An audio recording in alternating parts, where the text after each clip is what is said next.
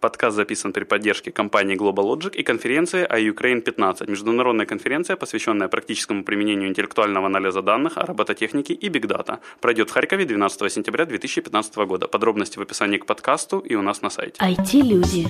Их истории. Истории их достижений в подкасте «Откровенно про IT-карьеризм» с Михаилом Марченко и Ольгой Давыдовой. Всем привет, это 218 выпуск подкаста «Откровенно пройти карьеризм». С вами Михаил Марченко, Ольги Давыдова нету. На майске я попал к своим друзьям в Москву, и с нами неожиданно, точнее со мной, связались ребята из Москвы.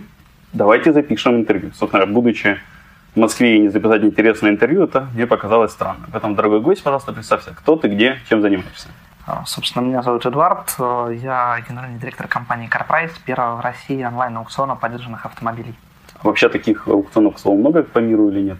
По миру, да, в любом крупном рынке, где продается более 1 миллиона поддержанных автомобилей, есть аукцион. Вопрос офлайн или онлайн, это уже вторичен. Аукцион есть. В России его не было до нашего появления. А с чем это связано, что в России не было? Есть множество факторов. Вообще, если говорить о более развитых странах, то там, ну, как бы доля продаж а, не из рук в руки, а через каких-то посредников, она редко ниже 50%. Рекордсмена в этом отношении это Швейцария, где доля продаж через дилеров 95%, только 5% машин передаются из рук в руки. В России все ровно наоборот. 5% машин продаются через каких-то посредников, это официальная статистика, а 95% идут из рук в руки. Есть еще какая-то серая зона там между этим, вот этим зазором 5% и 95%, где э, скрываются так называемые перекупщики, действующие как частные лица, но порядок цифр очень близок к истине.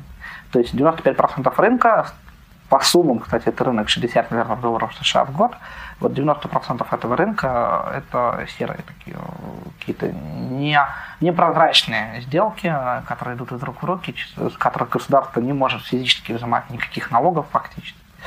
И, в общем, это мне интересно, такая ситуация, она связана с размером страны? Ну, в том смысле, что Россия тупо большая, и это а, все Отчасти да, потому что в России можно выделить там несколько очагов, да, таких э, концентраций автомобилей, которые замыкаются там независимые рынки. Это фактически Дальний Восток, отдельно это вообще японская история. Это э, восточная, э, вот, Восточная Сибирь, да, все, что касается там анклав, Новосибирск, Омск и так далее, он такой замкнутый тоже в себе рынок.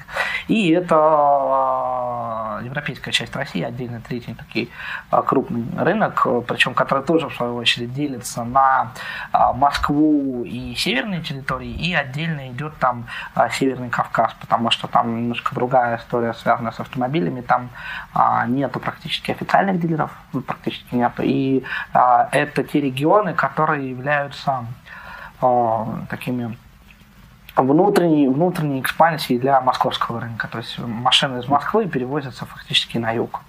На юг России такая традиционная схема для России очень специфичная, которая okay. отсутствует в Европе, например.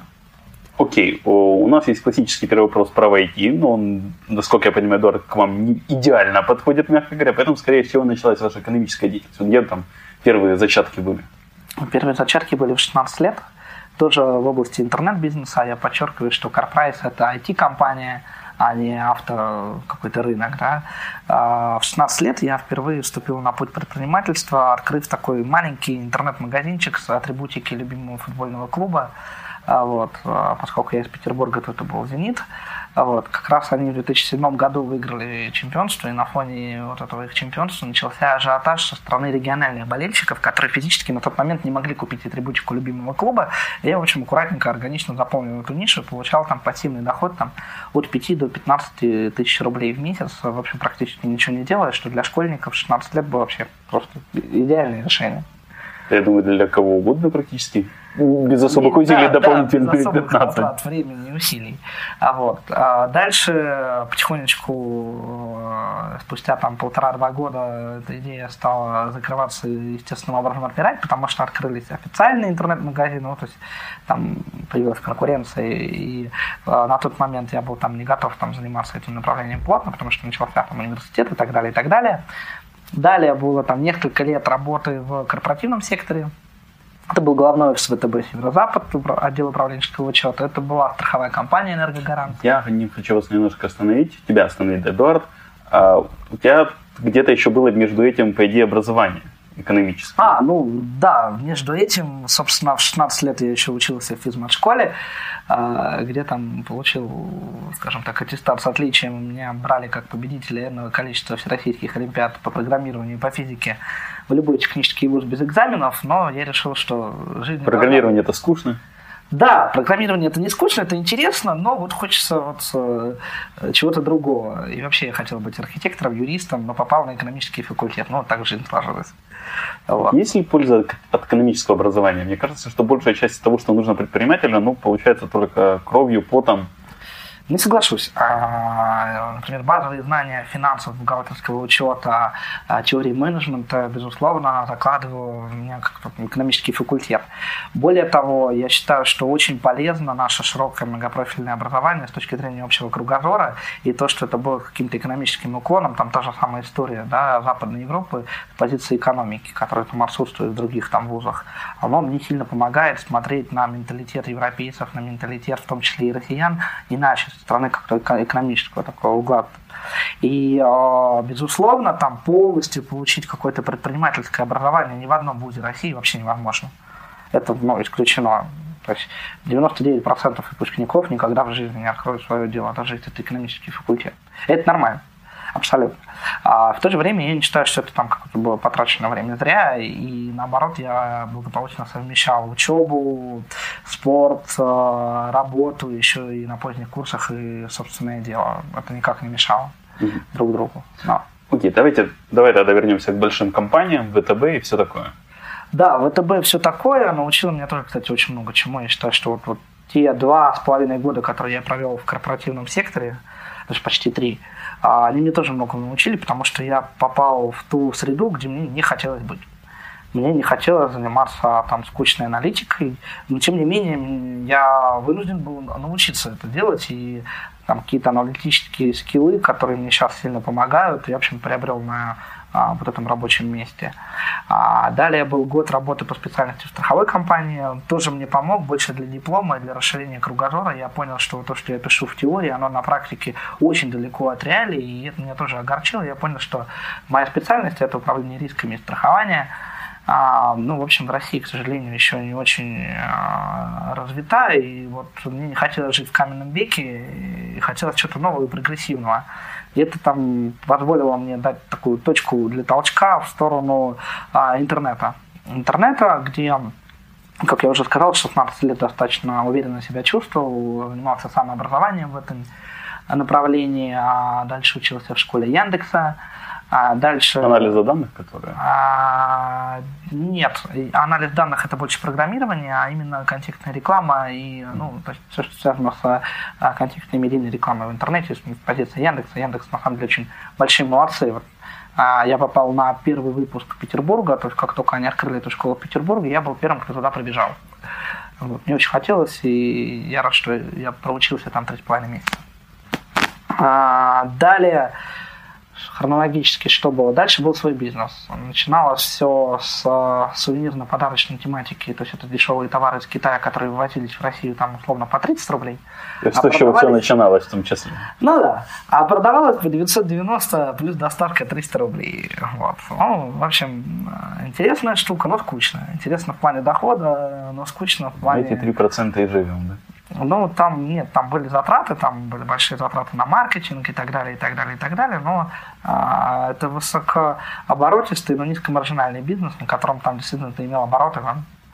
у нас партнером магазин там имел обороты лучшие там месяца по полтора, по два миллиона рублей а, в день да, при марже там 5%. Ну, в общем, там даже для 21-22 лет вообще очень, очень хороший бизнес, о котором можно только мечтать. Но я достаточно легко с ним расстался в пользу вот более большой истории, которая, в общем, вылилась на сегодняшний день в самый большой а, онлайн-аукцион, первый онлайн-аукцион в России. А сколько опыта было с интернет-маркетингом? Эта студия, сколько она просуществовала? Я, я неправильно а, Ну, я думаю, что вот как э, бизнес можно говорить о там 20-22 месяцах работы.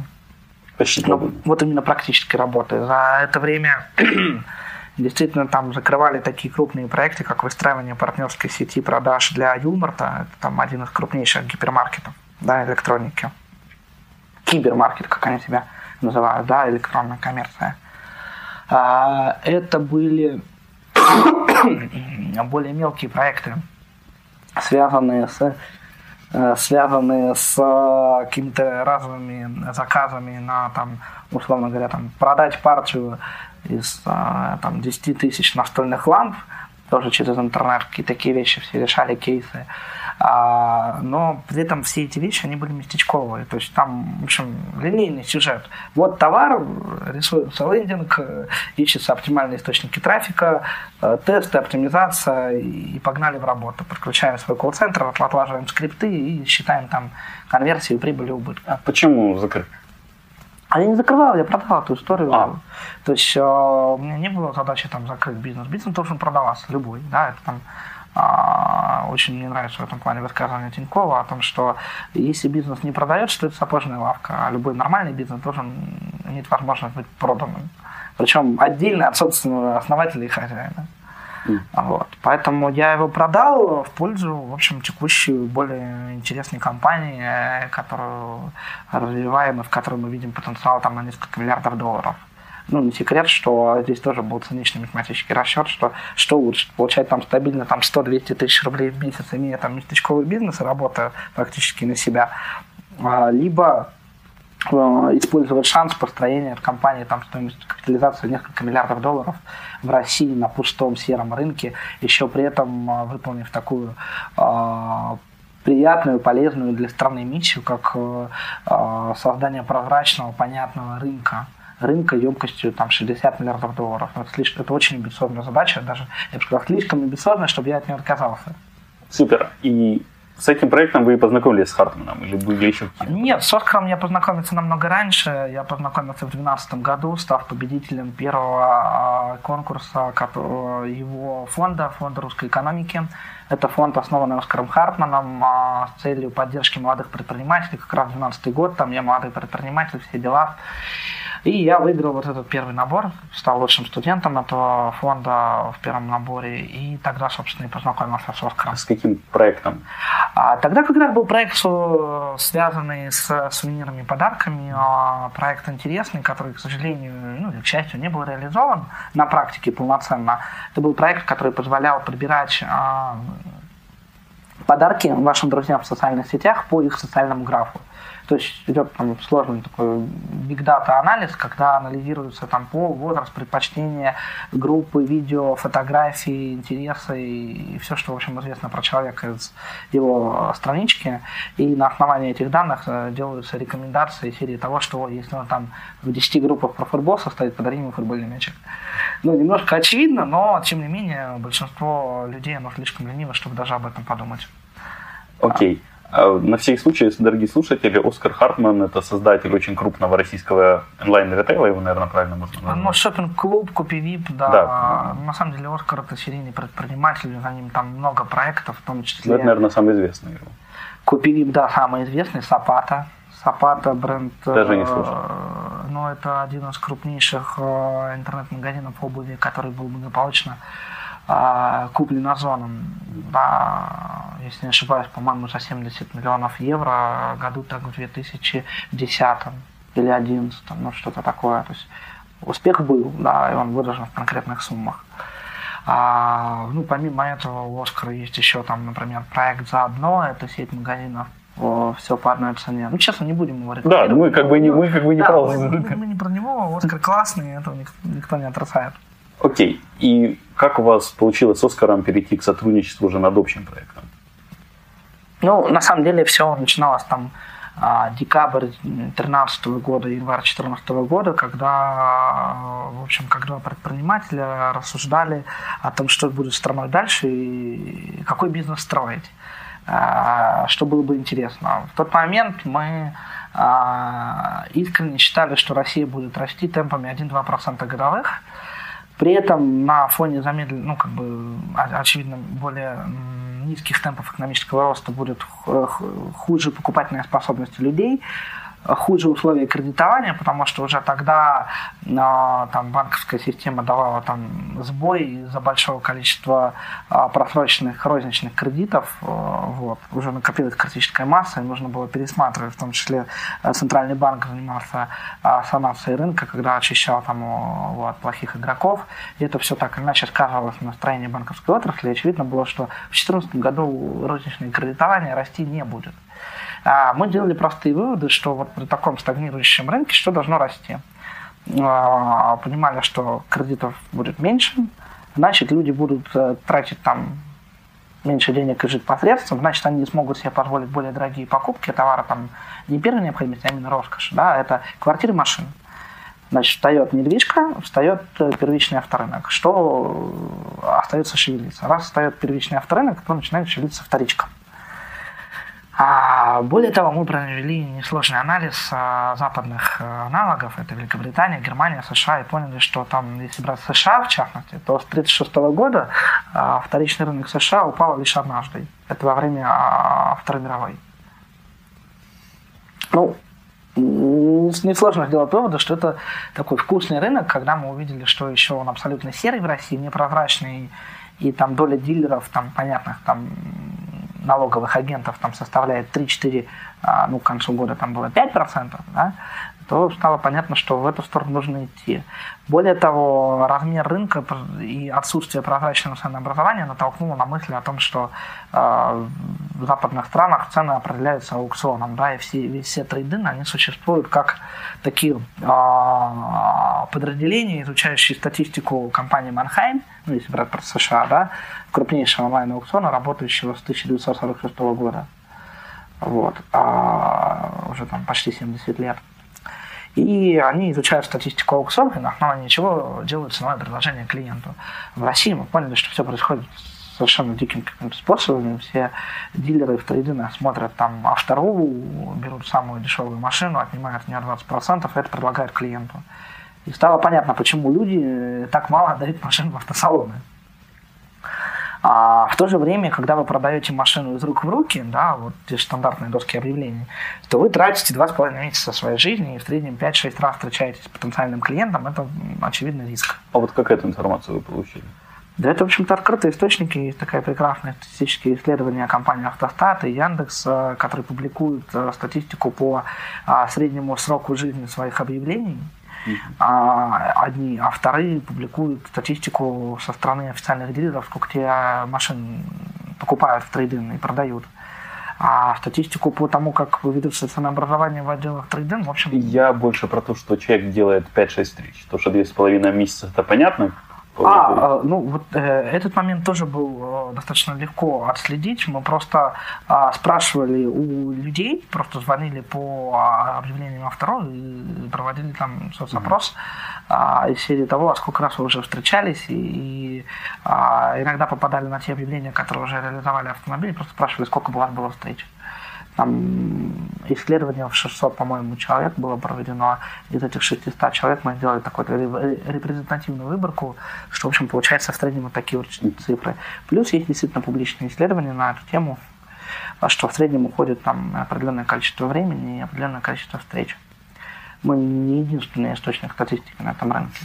Но по статистике цены реально я могу сказать о том, что на сегодняшний день мы единственный объективный источник статистики. Потому что если говорить про то же автору, а, брать среднюю цену автомобиля, которого там марка, модель, год, да, которая висит на автору, это виш-лист. Это то есть сколько клиент хочет получить за свою машину. А за сколько вот этот потребитель реально ее продает, не знает никто. Потому что Большинство делает как? Вот вы когда хотите продать машину, да, из рук в руки, вы смотрите доску объявлений, видите, ага, средняя цена 900 тысяч, дайте-ка я поставлю 950, чтобы потом поторговаться. И так делают все. Ну, вот, все.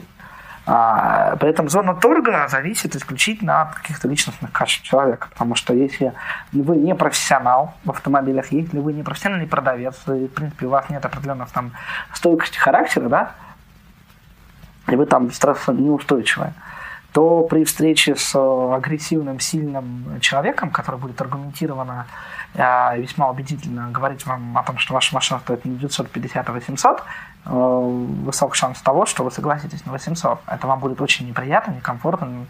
И встречаться пять раз с такими людьми, ну, вот совершенно не, не, не то, ради чего э, стоит идти в общем, испытывать такой опыт. Более того, а, есть еще и риск того, что вы останетесь и без машины, и без денег. А, и есть еще юридические риски, когда вы машину-то продадите, но потом еще налог будете платить пару лет, пока вы не заметите о том, что ну, вам уведомления до сих пор со штрафами приходят на ваше имя. А вот, то есть масса, масса случаев непрозрачных действий со стороны покупателя, а она, в общем, приводит к тому, что люди, э, не, глядя на цену, отдают машину в автосалон, лишь бы вот не сталкиваться с этими проблемами. И мы, собственно, вот глядя на это все, решили, что еще имея успешные западные аналоги, а, решили, что онлайн-аукцион это то, как раз, э, что нужно нашему российскому рынку, который позволит э, сделать ценообразование, процесс ценообразования прозрачным и доступным, который будет давать справедливую цену, то есть не просто какую-то, что вот тысяча рублей стоит ваша машина, или там 100 тысяч, а что вот эти 100 тысяч рублей реально готов заплатить какой-то конкретный дилер за ваш автомобиль прямо вот здесь, сейчас. Вот. И главное, что мы нивелировали негативные а, стороны как трейдина, так и продажи через классифайдер. Потому что а, мы продаем быстро, даже быстрее, чем дилер. Официальный дилер покупает машину а, и перечисляет деньги только на третий день. Мы это делаем за 30 минут. А официальный дилер рассматривает автомобиль в среднем там полтора часа, мы это делаем опять же за 30 минут, то есть все быстрее. Плюс, а, как правило, там нужный вам дилер находится достаточно далеко. Давайте Давай пример приведем. Я, допустим, в Калуге хочу продать свою машину, допустим, это Renault Safran 97 -го года. Вот угу. мои действия. Вот я нахожу в Гугле ну, CarPrice.ru, например, да? А, на сегодняшний день наши точки диагностики находятся только в Москве, угу. 8 штук, и в Санкт-Петербурге одна. А 25 мая мы открываем а, такую же точку в Саратове, и до конца года мы откроем 12 городов-миллионников. Соответственно, уже на 16 год будет экспансия по городам там, с населением свыше 500 тысяч Хорошо, я в Петербурге. Okay. В Петербурге, да. Значит, вы заходите на наш сайт, а, заполняете краткую форму по своему автомобилю, получаете предварительную оценку стоимости. Форма это там по типу год, битая, не битая, залитая, не залитая. А, год, цвет, марка, модель, да, да, да. Ровно то, что вы сказали. А, получаете там некий диапазон, чтобы у вас вообще было понимание, а что ориентироваться. А на основании чего этот диапазон делается? А на сегодняшний день мы собираем там данные по нашим реальным сделкам, и с каждым днем количество этих сделок увеличивается, соответственно, точность этого диапазона, он сужается, то есть это наши реальные сделки. Mm-hmm. Что подобная машина там плюс-минус может быть в другой комплектации, да, мы не стремимся делать супер подробную форму, заполнять которую вы там будете два часа. Задача там заполнить форму за 5 минут, получить широкий, реально широкий диапазон, а, без претензий на то, что вот это какой-то такой вот э, точная цифра. Да, точную цифру дистанционно вам не назовет никто и никогда. А вот. А далее вы, э, если там вас устраивает порядок цифр, записываетесь на удобное для вас время а в ближайшую для вас точку. Ну, в Петербурге пока она одна, но она достаточно удобно расположена.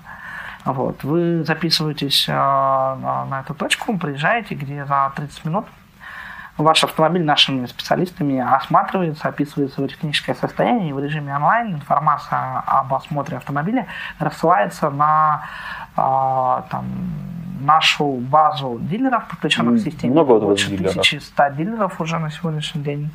А, соответственно, получают уведомления, в принципе, все, но агрессивно там пушаем только те, кто заранее подписался на там вашу марку, модель. Там, это когда... по всей России или только по, по Питеру? России. По всей России, это не только Москва, Петербург. А, более того, я вам скажу так, что региональные дилеры, как правило, дают самые хорошие цены, потому что существует такое понятие региональный арбитраж цен. То есть, а, например, причем, кстати, он работает в две стороны. А, например, тот же какой-нибудь там Hyundai Solaris в Москве будет стоить там процентов на 20 дешевле, чем в Красноярске. Причем 5-7% из этой разницы, собственно, это стоимость логистики, а остальное это э, наценка за емкость рынка. Потому что в Москве таких Hyundai Solaris и выбор Hyundai Solaris огромный, а в Красноярске их там, ну, там два десятка. Из этих двух десятков вам приходится выбирать, и самый хороший из них будет, очевидно, стоить дороже, чем в Москве, потому что он один. А в Москве таких хороших относительно одинаковых, там несколько сотен. Хорошо, ну вот, допустим, я Renault Safran, я отвез, Да, вы, где, где получил результат оценили, диагностики. Осмотрели за 30 минут. а, Еще за 30 минут прошел онлайн-аукцион, в течение которого мы собрали ставки. А, Если вас устраивает максимальное предложение, которое мы вам озвучили, ну, мы фактически просто транслируем цену. Вот, допустим, одно вот предложение чуть менее выгодное на, я не знаю, 50 тысяч рублей из Питера и на 50 тысяч дороже из э, Ярос... ну, не Ярославля, а Владивостока, например. А вам вообще не важно, где находится. А логистика, Вам- то есть, кто- да. Мгм. Вообще, вы, вы- вы как клиент получаете одну цифру на выходе. Мгм. А рублей. Сколько это будет, там я не вы не знаем. Мгм. Даже э, оценщики наши не знают. они я говорю, супер, подписываю с вами документы, Да, даю если вы ключи. говорите супер, вы подписываете с нами документ, получаете тут же деньги на месте, мы закажем вам такси, вы радостно счастливы, едете на такси там домой, э, не домой, там куда, ку- кто куда, вот. А ваш автомобиль попадает в наши заботливые руки, дальше мы занимаемся логистикой, А, причем если вы отказываетесь, такое тоже бывает, это нормально, Например, там вы рассчитывали на сумму там миллион Миллион, рублей, да. а вам предложили там 900 80 тысяч. И для вас эти 20 тысяч, они принципиальны. Ну, как правило, расхождение чуть более существенное, там, например, миллион рублей и там 920 тысяч. Да, и уже 80 тысяч рублей. И вы говорите, нет, я лучше там попробую, попробую сам попродавать. А, окей, не, не проблема, для вас абсолютно все бесплатно. Вы- мы также вам мило улыбаемся, говорим спасибо, и вы получаете от нас какую-нибудь плюшечку и едете себе счастливы домой. Вот. А за все платит дилер, купивший машину. То есть все комиссии за все осмотры мы взимаем дилера. Зачем вообще это нужно дилерам? Потому что вот как ты рассказывал, дилер, он, получается, берет самую низкую цену, и он всегда по- покупает по самой низкой, по факту, раньше. А с вами, получается, нет, он платит дороже. В чем же его интерес? Причем намного дороже.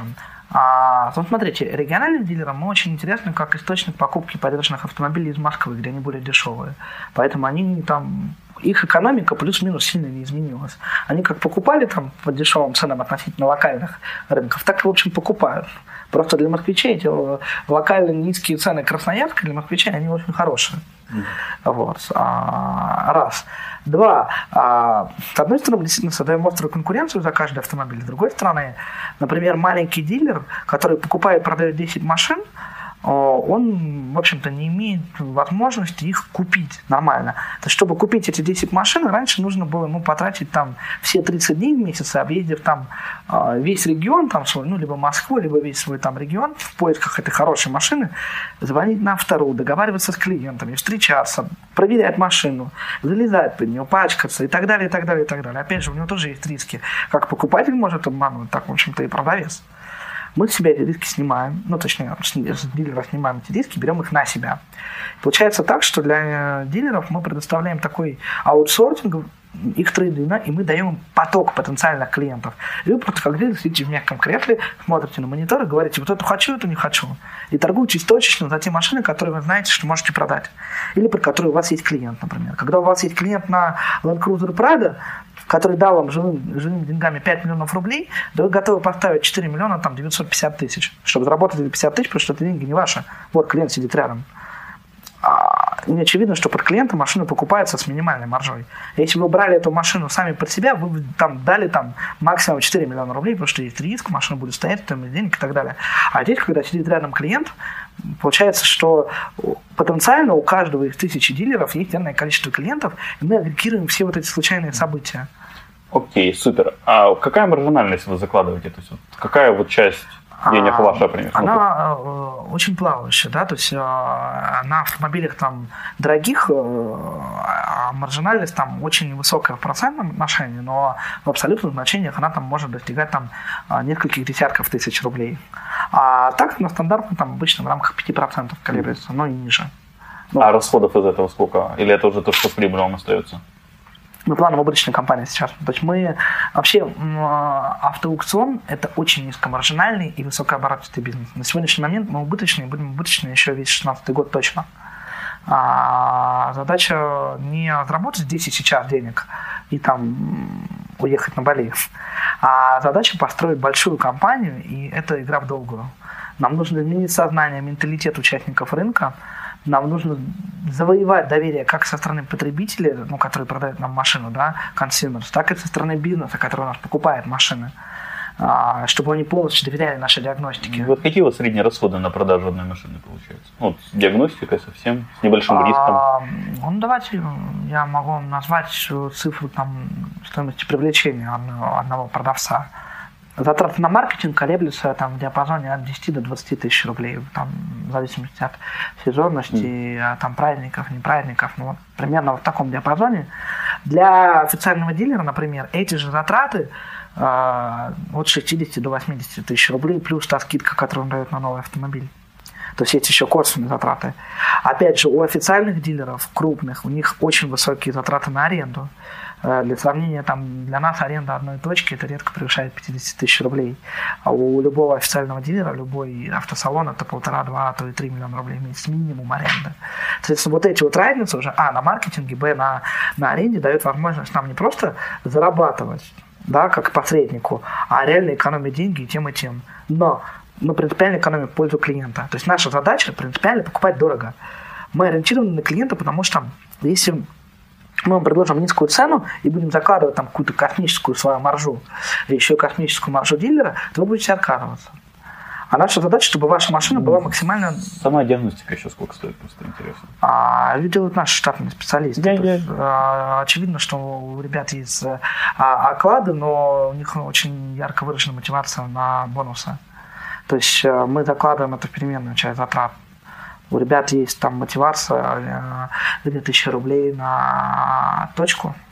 То есть не на одного человека, а на группу из трех лиц за выкупленный автомобиль. Ну, то есть э, я как бизнесмен прагматично перекладываю эти затраты э, в переменную составляющую, чтобы не платить фикс. Это абсолютно нормальная практика, очень удобно. Как строите маркетинг? Сейчас? Вот на привлечение дилеров и на привлечение... На привлечение дилеров маркетинг практически не строим. Это холодные звонки по там, потенциально заинтересованным в наших услугах дилерам. А раз, плюс сарафанное радио, собственно, плюс э, розничная реклама, которую видят также представители бизнеса и автобизнеса, они сами к нам приходят, подключаются. Органический, так называемый, приток. Маркетинг на привлечение продавцов автомобиля у нас очень обширный. Это от социальных сетей, там ВКонтакте, Facebook, Одноклассники, до телевизора, там, вот, до Первого канала. Мы совершенно разные каналы используем. Это телевидение, радио. А, огромная часть это digital, интернет-реклама, конечно же, идет. А, ну, поскольку мы IT-компания, мы не могли там не присутствовать. Вот, ну, вот, примерно так. Окей, а вот за твою практику это сколько? Порядка 8 лет получается, правильно? Ну, предпринимательской практики. А, да, ну, если Какая там, вот была это... самая такая ошибка, которая больше всего научила? Чему? самая большая ошибка. Знаете, у меня а, помимо реализованных проектов еще было масса нереализованных проектов, которые там я стартовал по тем или иным причинам, не доводил до конца. И, наверное, своей главной ошибкой я могу назвать э, то, что я несколько раз сталкивался с определенными там э, сложностями, в том числе и финансовыми, серии того, что не было денег на развитие проекта, и говорил себе, ну, раз нет, значит, в следующий раз идем там условно дальше работать. А я понимаю, что чем раньше вы начинаете путь там предпринимателя, чем больше вы рискуете, тем больше в целом в среднем вы зарабатываете. И неготовность принимать риски в какой-то момент времени, я считаю, это своими какими-то ошибками. Вот. Э, плюс, безусловно, были такие чисто человеческие ошибки, когда ошибался там в людях, в том числе, которых брали на работу, которых потом очень быстро увольняли, а, с большими негативными последствиями для бизнесов. А, но это те ошибки, от которых никто не застрахован. Действительно, я обжигался на людях, на партнерах, а, но я все равно стараюсь как-то быть оптимистом и изначально исхожу из гипотезы, что все люди хорошие, и пусть они мне уже на практике докажут, что они плохие. Это ведет там, безусловно, к высоким рискам и потерям, но я считаю, что лучше я потеряю там лишний раз, еще раз обожгусь, чем буду подходить ко всем с тотальным недоверием и не получил возможности. Да? Лучше нести а, риски и угрозы, чем отсекать себе все возможности. То есть а, выиграть может только тот, кто играет. Вот как-то так. Окей. И вот если вернуться 5 лет назад, я думаю, 8, 8 лет назад, какой бы ты сам себе совет дал? Вот такой самый, чтобы вот... 16 лет. Вот, мне кажется, что любой совет, который я бы дал сам себе сейчас, вот в своем текущем состоянии, в 16 лет себе же, он не был бы услышан. Слишком разный уровень ментального развития. Я вообще считаю, что а, всему свое время, да, и те вещи, которые я осознаю сейчас, в 16 лет, они мне были бы недоступны, непонятны, нужно было пройти через определенный а, путь преград, сложностей, преодолеть какие-то а, события, чтобы чему-то научиться, и просто озвучить совет. Я вообще считаю, что советовать это дело совсем неблагодарное. Да, можно там советовать только тому человеку, который уже сейчас столкнулся с ситуацией, пытается ее решить, а у вас уже был подобный опыт. Вы можете ему дать какой-то совет. И то вопрос, зачем вы это делаете? Вы хотите, чтобы человек, человеку стало легче, а хочет ли этого сам человек? Ну, то есть такой очень дискуссионный, философский вопрос. Поэтому я думаю, что я выдержался бы от советов самому себе в 16 лет. Okay. Особенно зная себя. Понятно. Ты сейчас еще занимаешься параллельно с Карпрайсом, э, аспирантурой вроде бы. Ну, громко сказано, занимаешься. Да, скорее она пытается со мной заняться. Вот я зачем? учился. Вот зачем? Очень хороший вопрос. А, я бы его переадресовал своим родителям. На самом деле, а, история с аспирантурой, она а, была такой две медали, точнее, две стороны одной медали. С одной стороны, мне хотелось действительно продолжить академическое такое образование, остаться в специальности, потому что я понимал, что вот я ухожу полностью в бизнес, там, карпрайс, и я буду очень далек от того, чем занимался пять лет, и, собственно, жалко, чтобы знания не пропадали, надо как-то освежать. Если не будет никаких э, дидактических, э, интеллектуальных задач для мозга в нужном заданном направлении, то мозг быстро засохнет. А, вот. А, поэтому мне хотелось поддерживать какой-то уровень, это был там дополнительный вызов для меня. Поэтому я туда шел отчасти по этой причине. Вторая причина, я даже не знаю, что более значимо, вторая причина заключается а, в ярко выраженном желании моих родителей, они просто сказали, что мы хотим тебе это ничего не стоит, а мы хотим. А мне это действительно, в общем, не могу сказать, что сильно как-то перегружает меня. Я вообще считаю, что а, люди, которые жалуются на то, что им не хватает на что-то времени, это, ну, это отговорки, вопрос желания. Да? Если есть желание, вы найдете время на все. Если желания нет, вы найдете тысячу причин, чтобы не успеть вообще ничего. Как бы найти еще это желание? А вот как бы найти это уже желание, это такой вопрос личной дисциплины. И нужно обращать его к себе. Все ответы на такие вопросы находятся внутри вас. Я очень давно а, от друзей семьи услышал хорошую фразу а, о том, что весь мир вокруг нас – это набор возможностей, а все ограничения, они вот здесь в голове. И если так задуматься, то, в общем, действительно, все, что нас ограничивает, все, когда мы сами себе говорим, нет, это все находится здесь. Да, даже уголовный кодекс, он находится у нас в голове, да, и, и налоговый. То есть, э, есть, ну, когда вы задаете себе вопрос, вот нельзя, вот, вот я хочу это делать нельзя, вы задаете вопрос, почему нельзя, вы задаете его сами себе, вы ведете диалог внутри себя. Вас никто внешне не ограничивает. Там. Если вы там не нарушаете правила парковки, вы говорите себе, сами себе нельзя, хотя, в принципе, можно заплатить штраф. Просто вы знаете, что у вас ждут какие-то необратимые последствия. Вот. И а, также и все, что касается бизнеса. Если вы этого не делаете, задайте себе вопрос, почему вы не делаете. Можно найти тысячу причин. Там у меня семья, стабильная работа, прекрасная карьера, но это все ну, должно быть а, одним простым как бы фразой объяснено. Либо вы к этому не готовы, либо вы этого боитесь, а, либо еще какая-то другая причина, но она внутри вас, а не снаружи, не в внешних обстоятельствах, не в карьере, не в семье, не в детях, не в чем-то другом, а только в вас. Когда боитесь, то боитесь всегда вы, не кто-то Окей, другой. Эдуард, что дальше? А, после корпорации или после, Сейчас, после интервью? после интервью работа.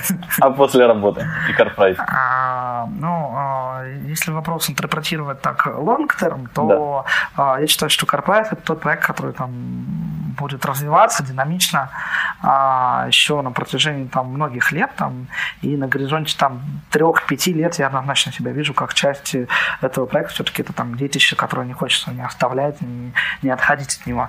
Более того, того, а, я считаю, что я как личность и как предприниматель, и как руководитель очень быстро расту в рамках этого проекта, потому что скорость роста компании, она, в общем-то, ограничена сверху моим личностным ростом. Ну, не только моим, да, как основателем, но и а, личностным ростом всех фаундеров, всей команды, потому что компания может расти только тогда, когда растут сотрудники. И мы все очень динамично растем, и на наших плечах, в общем-то, э, как Атланта, так толкаем компанию в небо да, как ракета в космос. Поэтому пока мы будем а, дальше расти и толкать, это будет интересно, и я не вижу проблем, почему этим не заниматься еще долгие годы. А, безусловно, в какой-то точке мы придем а, к тому моменту, когда станет скучно, и когда из режима драйва мы перейдем в режим унылых операций. Ну, унылых не, не в плане того, что они там плохо сделаны, они сделаны отлаженно, идеально, прекрасно, но уже не будет такого детского вызова да, интересно расти там с нуля до первых там 100 миллионов, со 100 миллионов до первого миллиарда, а там с первого миллиарда расти там до второго миллиарда, это уже путь там, который длится несколько лет, темпами 20% в год, это уже явно не про меня. Поэтому я нисколько не скрываю, это инвестиционный проект, у которого будет точка выхода, точка выхода это либо IPO, либо размещение там, а, в том числе на западных каких-то площадках, на биржах, либо продажа стратегу, если он вообще будет в этой стране. А, скорее всего, точнее даже не скорее всего, однозначно, уже в 2016 году мы будем открывать а, другие страны, новые регионы. Э, для начала это будут СНГ, Казахстан, Белоруссия. А уже вот, скорее всего, после этого мы пойдем в страны дальнего зарубежья, потому что наш софт, наш, наше ядро, оно универсальное, может быть использовано везде. Поэтому какие-то вызовы там на горизонте 5, даже 7 лет для себя я вижу. А да, что будет потом, я считаю, что, как у Булгакова написано, мы не знаем, что будет вечером. Давайте доживем. Да, скучно не будет. Окей. Посоветуй две книги нашим слушателям. На любые темы. Feel free. Советы? А, ну, в первую очередь я хотел посоветовать не бояться... Книги. Почитать книги. Почитать книги. Эх, ну, эта книга, наверное, которая нужна для подготовленного читателя, это жесткий менеджмент. Вот. Для этого я... надо сначала прочитать мягкий менеджмент. Да? Нет, нет такой книги «Мягкий менеджмент». Я считаю, что а, умение достигать результата, в том числе а, путем таких жестких переговоров и э, давления, это очень важное а, качество для лидера. И а, мягкотелый лидер, он, в принципе, скорее всего, обречен на права, потому что а, бизнес, особенно большой бизнес, это все-таки мясорубка ты можешь быть каким удобно добрым, мягким и пушистым, но тогда, пожалуйста, вари мед и продавай его на ярмарке. Или там еще что-то такое добродушно делать, там ресторанчик, кафешку. А если ты хочешь строить большой крупный бизнес, то нужно уметь играть по-крупному. А уметь играть по-крупному – это стальные нервы, выдержка и э, умение с комфортом работать под давлением, выдерживать стресс и создавать этот стресс.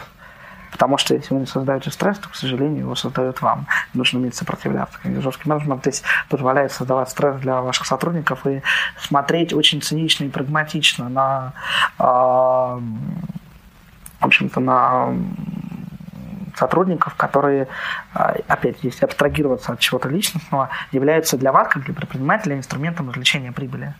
Хотя подчеркну, что есть вторая сторона медали, здесь уже вторая моя рекомендация второй книги, совершенно не бизнесовой, а, казалось бы, детской сказки «Маленький принц». Это одна из моих любимых книг. Вы и... почему-то в последнее время часто советуете. Не знаю, вот, видимо, модно стало ее читать. А, видимо, там присоединюсь к этой моде, да, или там... К мейнстрим. Да, да. А, Потому что, вот, если говорить о нашей компании, то человеческая атмосфера и человеческие отношения, они очень важны. И а, как бы там, чтобы, чтобы про нас не думали, главным критерием при подборе на работу для нас является именно человеческие личностные качества и а, умение там строить пазл команды из а, разных людей, а, оно очень важно, но нужно, чтобы у людей были единые ценности и а, такие жизненные ориентиры. Потому что вот те вопросы, которые задаете вы мне, а что будет там через пять лет, я тот же самый вопрос задаю всем вновь пришедшим в нашу компанию людям, потому что мне важно, куда хочет попасть человек через пять лет, совпадает ли наше видение. Если он совпадает, нам будет легко преодолеть вместе и какие-то внутренние разногласия, и э, внешние какие-то барьеры, ограничения. А если они разные, то, боюсь, нам будет тяжело на каком-то уровне, внутреннем уровне. Окей. И напоследок, пожелай что-то хорошее нашим слушателям. хорошее. Мне хочется пожелать всем нескончаемого оптимизма и умения самокритично смотреть на этот мир, потому что подвергать критике можно и нужно все, но при этом оставаться оптимистом, так же, как это стараюсь делать я. Окей, большое спасибо за время, которое ты нашел ответить на наши вопросы. Большое спасибо слушателям, что слушали нас. Все вопросы и пожелания мне на почту шами 13 собака Всем спасибо, всем пока. Спасибо вам. Откровенно про IT-карьеризм с Михаилом Марченко и Ольгой Давыдовой.